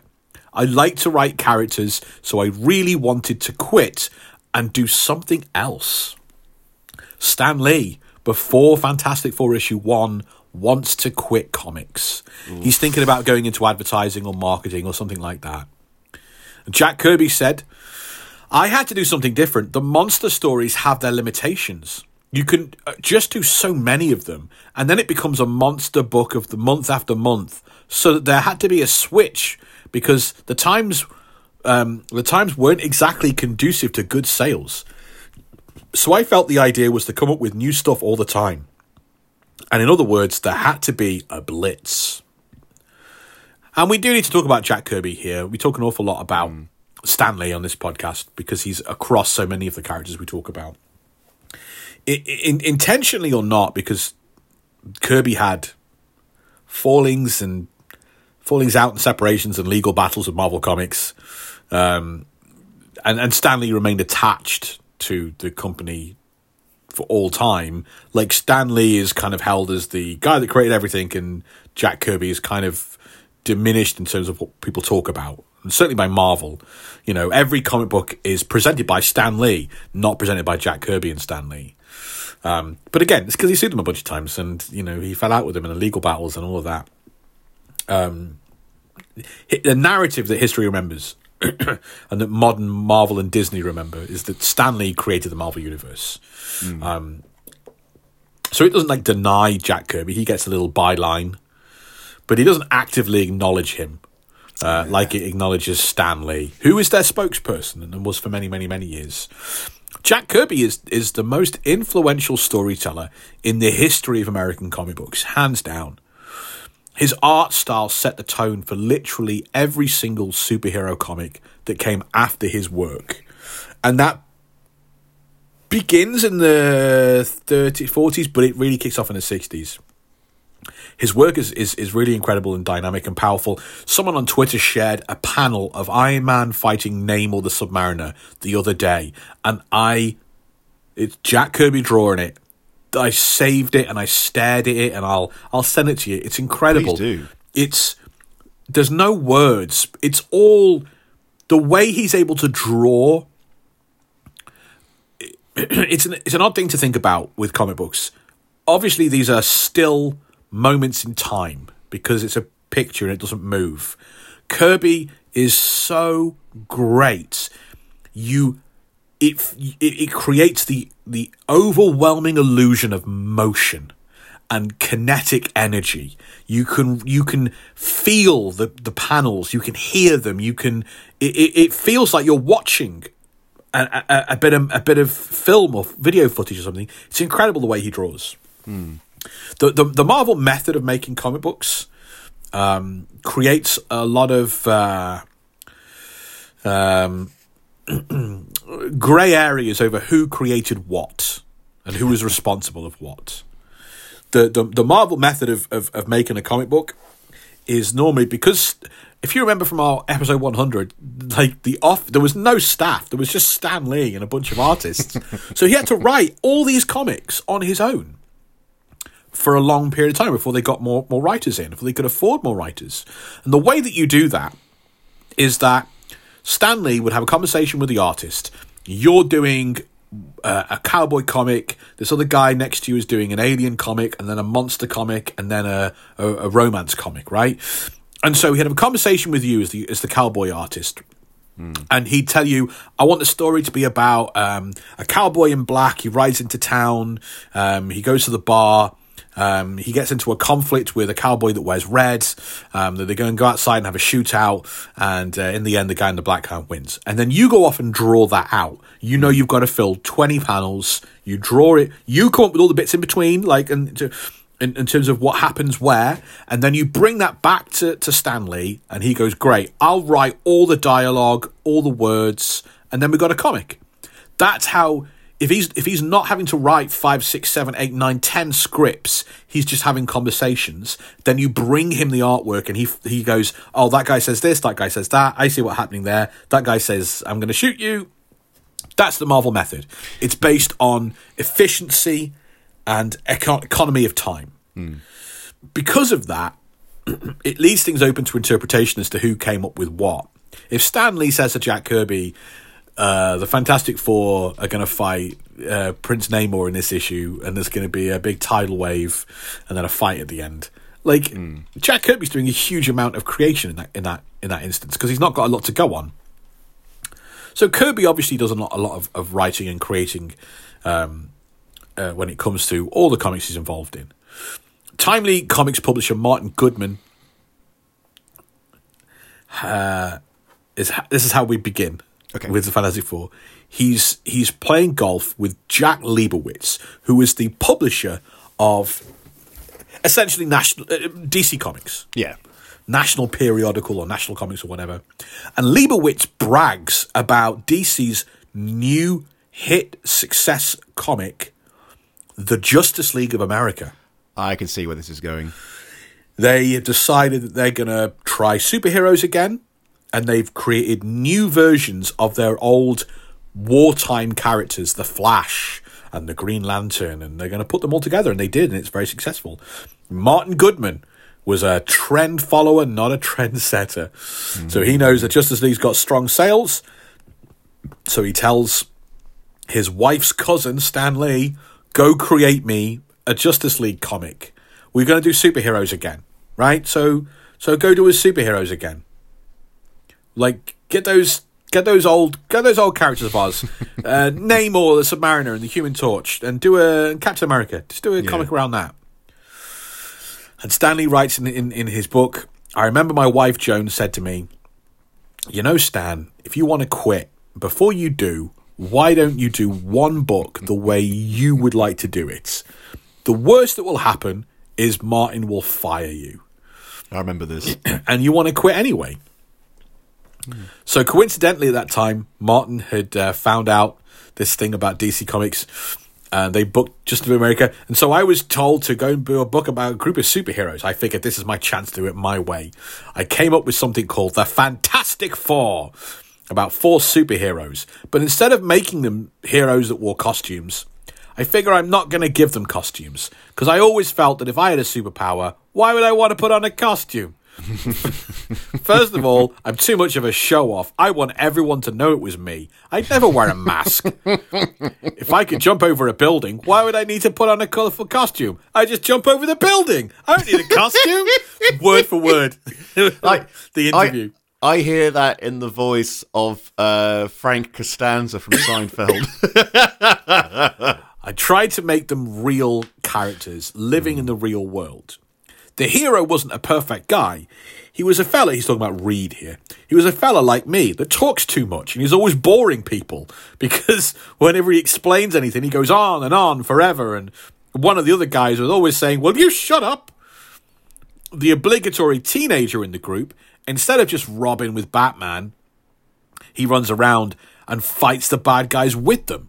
Hmm. I made this teenager a guy who didn't want to be a superhero. He was like I was when I was a teenager. He wanted to go out with girls and ride around in his car.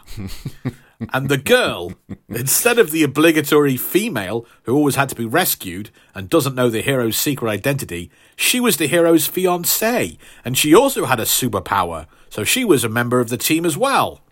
And the fourth guy was a monster. Something happened to him, and he became very ugly and very strong.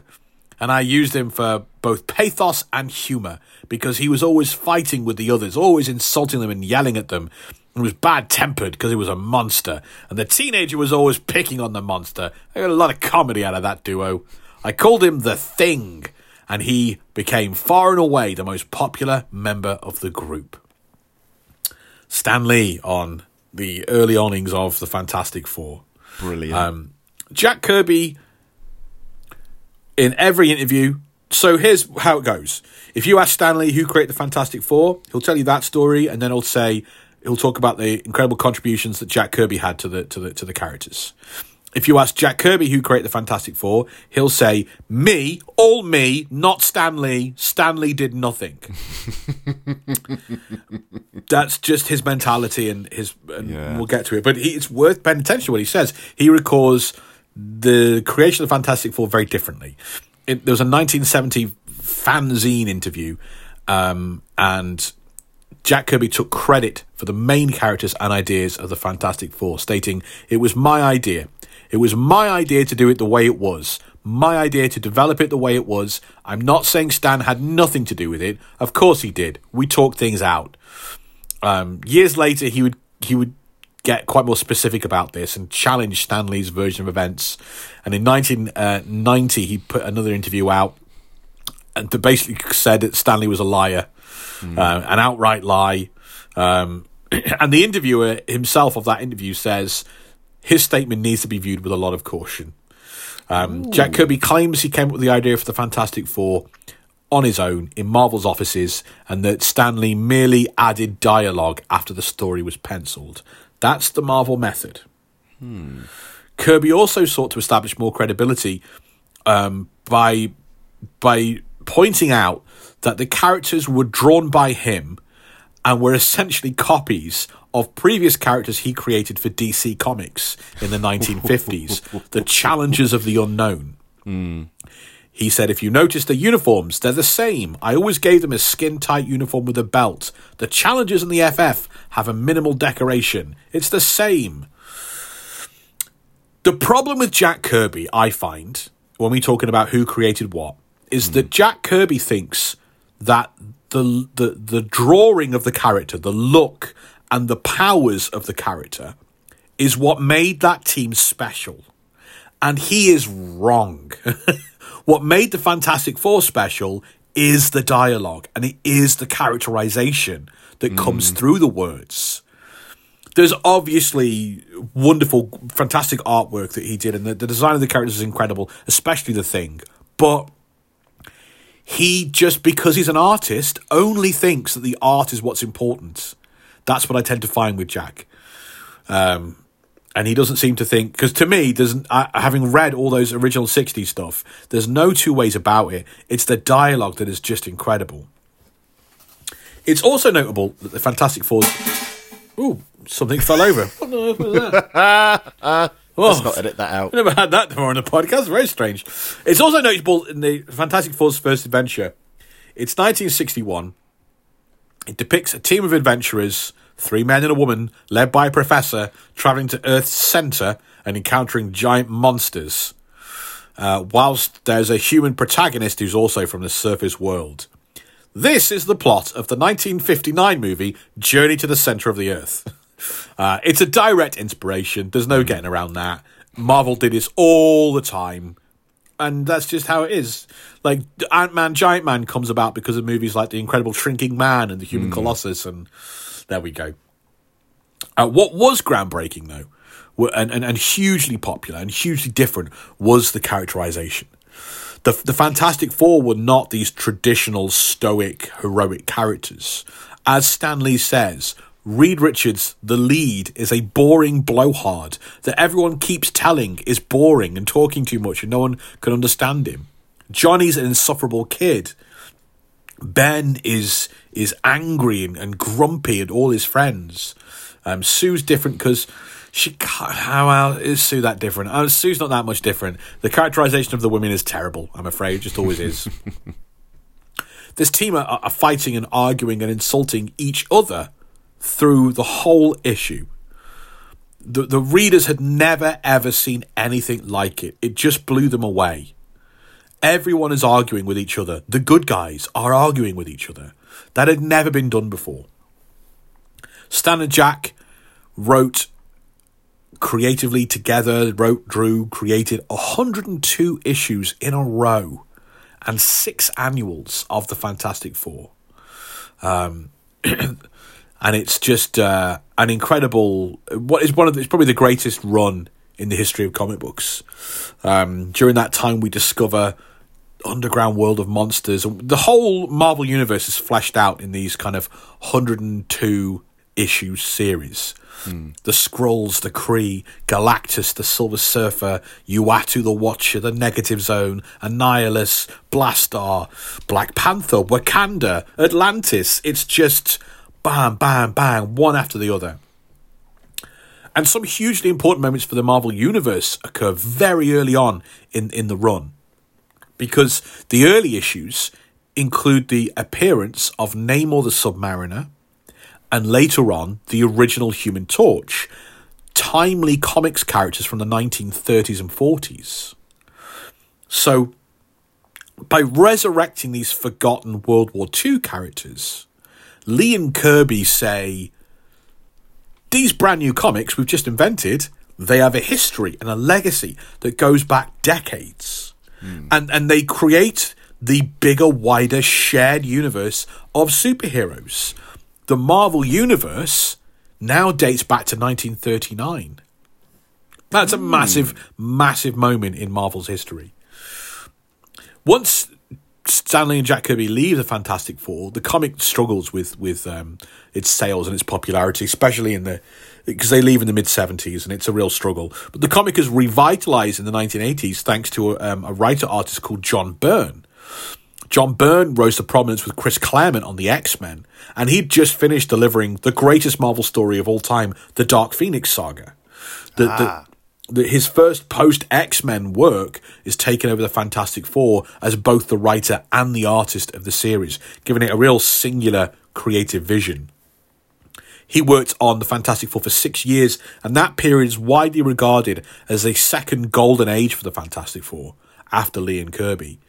Um, he made lots of really cool key changes, but he did emphasize female characters a lot more. She Hulk joins the team, and um, that starts a long standing kind of history of Shulky and the FF. Um, and he starts to write the uh, Sue Storm character as being perhaps the most powerful member of the team, um, expanding her force field abilities to kind of the very logical and dangerous conclusions. And he's the one that renames her from the Invisible Girl to the Invisible Woman. So that emphasis is quite key in the 1980s. But the next significant period of time for the Fantastic Four is 2004 when Marvel releases its uh, reimagined version of the team, the Ultimate Fantastic Four. Ultimate Marvel, as we've talked about before on the show, it's a project that Marvel put together in the year 2000 to create a brand new universe to allow writers and artists to present modern, updated, younger versions of Marvel's classic characters. It already had great success with Ultimate Spider Man and Ultimate X Men, which had both helped to save the company and capture new, younger readers during a time of turmoil for Marvel Comics. Ultimate Fantastic Four was originally set to be created and written by fan favourite writer Grant Morrison. Morrison had become a superstar thanks to their work on Justice League of America and the X Men, and they were really well known for their love of twisted science fiction. A lot of us were salivating at the thought of Grant Morrison doing a modern version of the Fantastic Four. Sadly, I, I I love I love their work. it Great. never it never came to be. um, before it could be realised, um, Morrison was offered a big exclusive contract with DC Comics and departed the Marvel Universe. Instead, in a bit of a panic, because they'd already announced the project and now there was no writer, Marvel turned to Brian Michael Bendis, who had written and created Ultimate Spider-Man, and Mark Millar, who had written and created the Ultimate X-Men, and had right, you're both working together Ah, I see. create an updated version of the Fantastic Four. Miller handled the high concept cinematic plots, Bendis wrote the script and the dialogue and the characterization, and an artist called Adam Kubert brought the new team to life. So Gone was the institutions, the classic institutions of Marvel that have been around since the 1960s. Gone is the married couple of Reed and Sue. Gone is Reed, the, the grey haired professor. Gone is Ben Grimm, the grouchy old uncle chomping a cigar. Gone is the, the space race of the 1960s battling the commies. Instead, Ultimate Fantastic Four is a team of young, college aged kids dealing with cutting edge sci fi tech. Something that this movie lifts wholesale and takes for its plot. You can always drop us a line here at Marvel vs. Marvel by uh, sending us an email to Marvel vs. Marvel at gmail.com or indeed by tweeting to us and following us on Twitter at Marvel vs. Um, Will, what's in the mailbag this time? Oh, we got some juicy ones. First of all, a musing muse said, even though it isn't a good movie by any means, I've always come to Fantastic's defense by comparing the majority of the movie to an episode of The Twilight Zone. Imagine Okay. if you will, yeah, and I, now this this could be interesting. Imagine, if you will, the story of Reed Richards, a brilliant young man who's been working on a scientific breakthrough for most of his life. He gets recruited by a, re- a research foundation that provides him an escape from his cold home life. He grows fond of his collaborators, even falling in love with one of them. The device based on his research is a success, but it's seized by the untrustworthy government. Reed pressures his team into an impromptu mission. As a result, he is responsible for Victor's death and the ghastly mutations of his childhood best friend, his lover, her, her brother, and himself. They are doomed to be government test subjects, possibly for the rest of their lives. The episode ends as Rod Serling pontificates on how altruism tainted by ego could not only backfire on ourselves, but others and the innocents. Unfortunately, Reed escapes uh, Area 51, and the film takes a spectacular plunge into the abysmal botch job you two have spotlighted. Well, sure. I mean, I think we go back to the early days of this podcast. I do say that the the the original '60s Marvel comics were the Black Mirror of their day, twisted sci-fi stories based on fears ripped from the headlines. Absolutely. As is, Fantastic Four's, uh, Fantastic's just awful. Ben's gone for so much of the film that people like Will would have assumed that the Fantastic Four were Reed, Sue, Johnny, and Victor. Taking taking the piss out of the final fight is pointless, since I'm sure leaving and coming back from taking a piss might last longer. Lastly, I'm sure if it wasn't for Justice League 2017, Fantastic would be the go to example of a studio interfering with a director's grim and gritty interpretation of an optimistic superhero comic. I do have a question for Mr. Hollywood, though.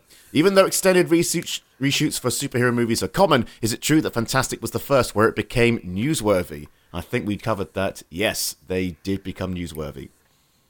Was it the first though? Hmm. I don't know. There must have been. There must have been others. Like Not Stanley sure. Kubrick stuff, maybe. No, the first superhero movie. Oh, first superhero common. movie. You may well have been. Uh, no, I think it could could be. I can't think of any others uh, before that. Should point out. Thanks for writing in, amusing moose. It should point out that every time he's written fantastic, he has written fantaforstic with the four replacing the A, like the terrible movie poster tells us it should do. Yeah, it, I didn't like it. Next up, David Fan said, I remember seeing reviews before seeing the movie and also didn't want to see it. After watching this movie, I thought it wasn't called FF and was an independent, non Marvel DC property, it would have been okay. Tweak some names and powers to not be a total FF ripoff, and would have been it would have been a good effort. Thing I liked least was the portrayal of Ben Grimm.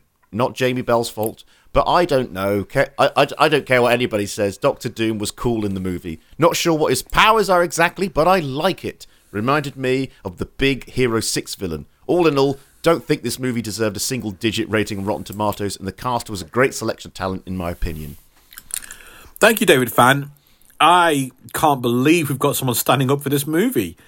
I, I don't think I've ever seen a movie that requi- that that deserved a single digit rating more than this. Well, we'll get to my opinion later. Mr. I think, Mike. I think this is sorry. one of the worst movies I have ever ever seen. It's, it's I, I'll get into it, but I think it was very bland. It was just, it was dull, but it was some good moments, but not enough to. to, to anyway, I'll, I'll get to my opinion a bit later.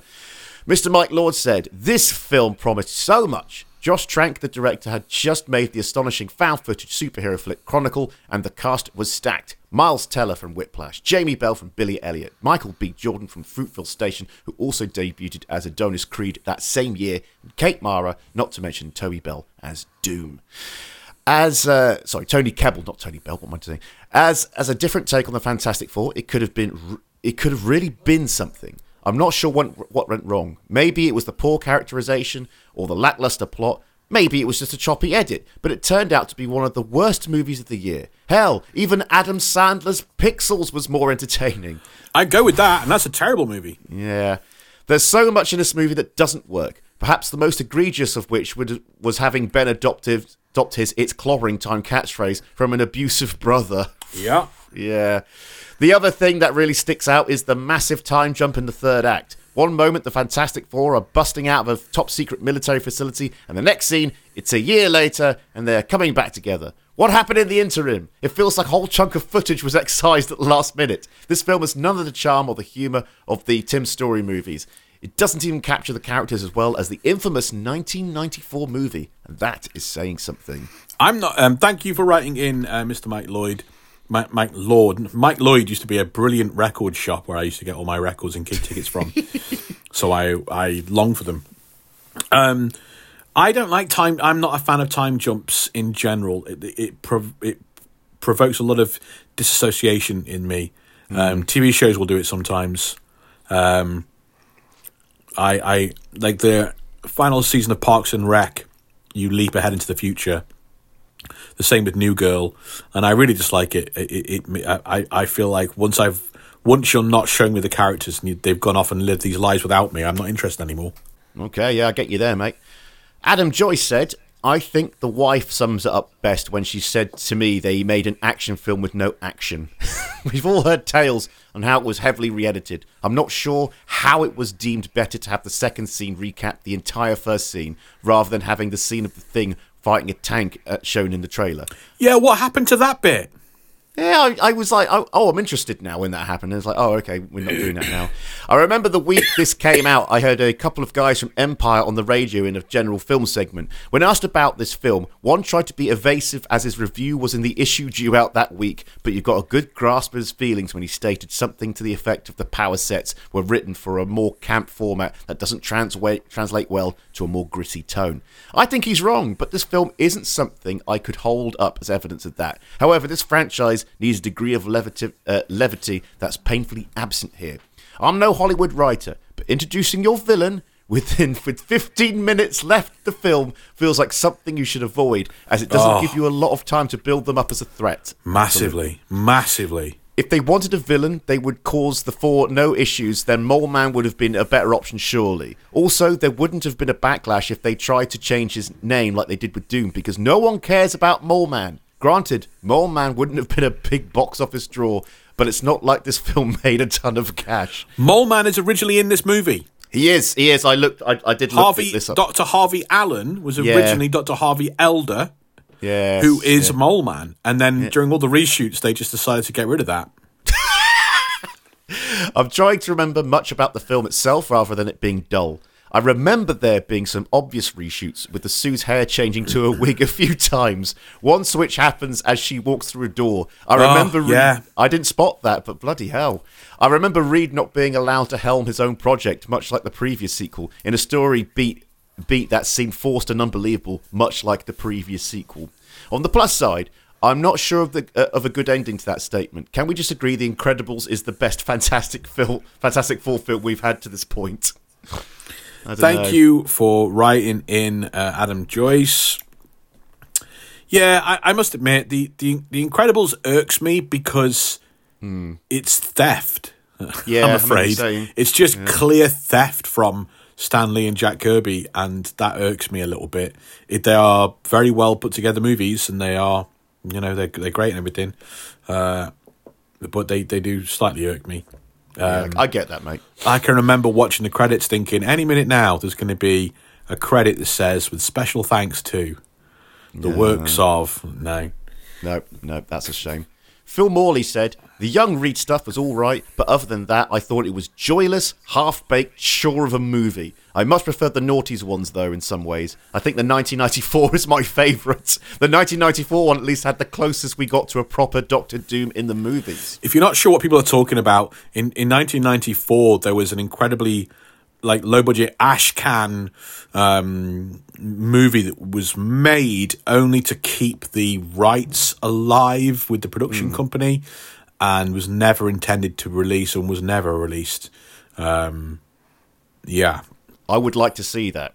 I think I've, I've seen clips. I, I think what we're going to do is save it for when the MCU version of the Fantastic Four comes out, and then we've got something to tie in, haven't we? That would make a lot of sense. Ash Reeves said, Nowhere near as bad as everyone said. It's worse, Ash. It's worse than everyone says. Yes, it was incredibly flawed and messy to say the least due to studio interference. I actually worked at the visual effects company that worked on it at the time. But I thought there were some really good ideas in it. The dark tone and the sort of Cronenberg style body horror angle of those people discovering their abilities was a really interesting approach. It's right? sh- Did that happen? Was there Cronenberg esque body horror in a little this bit. movie? A little bit. There was. With the stretching and the guy turning into rocks. Yeah, there was that, but not that happens in the other movies. Yeah, but it was done in a more horrific way. It was, done in a way that's frightening. No, it's campy in the other ones. Anyway, it's just a shame we never saw the director's intended vision of the film. I So- think it's better we didn't, Ash, because his intended vision was apparently darker and more morose than this turd I had to watch twice. The second time I've seen it. Toby Kebbell even apparently said there's a really good cut of this film that no one is ever going to see. He's an actor. thought- What does he know? I also thought that Doctor Doom, while not comic accurate, was absolutely terrifying as a villain. That scene towards the end when he was walking down the corridor was horrifying. So yeah, as I say, very messy, I accept, but had some really interesting ideas. It's far, far from the worst superhero movie ever, as many were saying. No, it's not. It is the worst superhero. I think it's it's up there with Justice League, and Justice League is a better made film. Yeah, I would definitely say Justice League is a better made I have film. to say though, defending a movie because you're certain there's a better version of it in the past is wild. I've never come across that before. You can't. Oh, this this isn't this isn't too bad because apparently it was going to be much better, but then it wasn't. Well, what do I do with that? what do I do with that? Finally, Peter J wrote in. I don't really know if this is a good or a bad movie. It's probably someone's favourite movie, right? I just know that it clearly wasn't created for me. But just because it wasn't for me doesn't necessarily mean it's bad. Look, I really liked the first 10 minutes. And this if this had uh, if this had been a movie about the wacky antics of two 13-year-old kids and the mental shiz they invented, then I'd probably have been on board with it. I also think it's an ultimate Fantastic Four film, and I don't know a lot about the Ultimate Universe. And to be honest, after watching this, I'd probably not go out of my way to look into it. I'll just wait for MVM to take me through it in the bonus episodes. I quite like Doctor Doom as a villain, but I'm not a fan of this version. Again, though this was not create though this was not created for me. Dark, grim, and gritty, and not for me. Good actors, good effect. It's kind of okay. It's probably a really average movie. If this had been called The Brilliant Baxter Children and was just a Fantastic Four knockoff, then I think maybe people would have received it better. But who knows? The real question is, does it really deserve a lowish percentage score than Condorman? Have you ever seen Condorman? no, but that sounds brilliant. Condorman is uh, like an old Disney live action movie about hmm. a comic book artist who does a comic book called Condorman that gets hmm. involved in some sort of international espionage thing by like a mistaken identity thing. He's the only person that the spies will talk to. So he demands that the intelligence agency make him into his superhero character, Condorman. Build me a super suit that flies, and I want to fly. It's a flying Yeah. glider or something. So I remember seeing it as a kid. It was yeah, but it's a knockabout mad. comedy. That sounds mad. But what do I know? I am just here, waiting for you to go down a pulp tangent and cover the Doc Savage movie. As always, you are consistently making my work week a whole lot better. Gents, have a cracking new year. Thank you ever so much, Peter J. Um, we have I well I I've discussed I discussed things with Will, but he doesn't remember. Um, we discussed in the past um, that there is an opportunity to look at pulp characters, the the characters that are the the the, the fathers of the modern superhero, and um, and and and you know you can see the direct line. I mean, strictly speaking, the Phantom could you could argue is the very first superhero, but there's a lot of those characters, those pulp characters, the Phantom, the Shadow, Tarzan, Doc Savage, that um, have massively influenced Superman and Batman and the rest. That could be something for us to do a project in the future. Um, thank you, Peter J. Uh, he talks there about as always improving his working week and uh, uh, Pete's a big supporter of ours, massive supporter on Patreon. Um, it's the place that keeps this podcast going. And right now, you're missing out. Every month on Patreon, for Pete's like people, for people like Peter J, we release an amazing bonus shows packed full of Marvel stories and history and fun. And if you're not with us on Patreon, you're missing out on those big shows that cover things like the Infinity Gauntlet and Kang Dynasty, the Spider Verse, the Young Avengers, tons, tons more. Um, and sometimes, Will, it's like it's even better than the main show. Mm, absolutely. The bonus episodes get us to those deep dives into the stories, and I know you get to discover incredible concepts and characters through it. Um, and we've got a big, great crew on Patreon. And let's give a massive shout out to our wrecking crew Peter J, Brandon Schmigilski, Zach Thomas, Basta Beer, Sam, Bindi, Soupy, Jack Davis, and David Fan top top supporters for us on Patreon. They they don't just give to get; they give even more. They there's the top level you can top out at ten pounds pledge per month and get all the bonus content. And then there's the wrecking crew that double that pledge to keep us on the air. We thank them massively. Everyone that subscribes on Patreon is part of our community here on Marvel vs. Marvel. They help to build the podcast, they keep us on the air. We reserve our very best episodes just for them. Um, in December, we had a full length bonus episode that Will, um, I know, was one of your favorites. It was called The Squadron Supreme, and it was. It was Marvel Comics getting into the deconstruction of the superhero, um, a, a comic book series that influenced everything from Watchmen to The Dark Knight Returns. Like, what are your thoughts on on that incredible bonus show we did in December? It was it was good. I mean, it was a depressing story, really, but it was it just it just felt so rich. Like this was this was the starting point of very adult, and very existential comic book writing that would be, of course, uh, really taken on board with the Watchmen and uh, Dark Knight Returns and everything else that followed. I mean, it was just it was just incredible, incredible. It takes place in the, in the Marvel multiverse, but in a parallel universe to um, to the the uh, the Marvel universe where the Avengers live. And in fact, it's a universe made up of characters that are meant to represent Superman and Batman and Green Lantern and the Flash. And it's interesting seeing those characters go through the wringer. Um, great story. Um, and this month's deep dive is uh, spinning out of this show. We're going to take a look at one of the greatest Fantastic Four stories of all time, and maybe, Will, the greatest Doctor Doom story of all time. It's called Unthinkable. Doctor Doom renounces science and embraces dark magic like never before, making him more powerful than he's ever been. Striking a deal with a cabal of demons, Doctor Doom forges enchanted armor from human remains, sends Reed and Sue's child to hell, and begins torturing the Fantastic Four in unthinkable ways. Um, that is Wow. dropping soon on patreon.com slash marvel versus marvel. There's tons of benefits of joining us on patreon. As we said at the top of the show adverts are coming in 2024 we have no choice but to sell our souls to the commercial demons. Start having adverts during the show at some point to keep us going. If you hate adverts you're in luck because on Patreon you can get early access to each and every episode and it's all completely ad free for just five pounds a month. Patreon.com slash Marvel versus Marvel. We know times are tough, and that's exactly why you can support us on Patreon for as little as three pounds a month.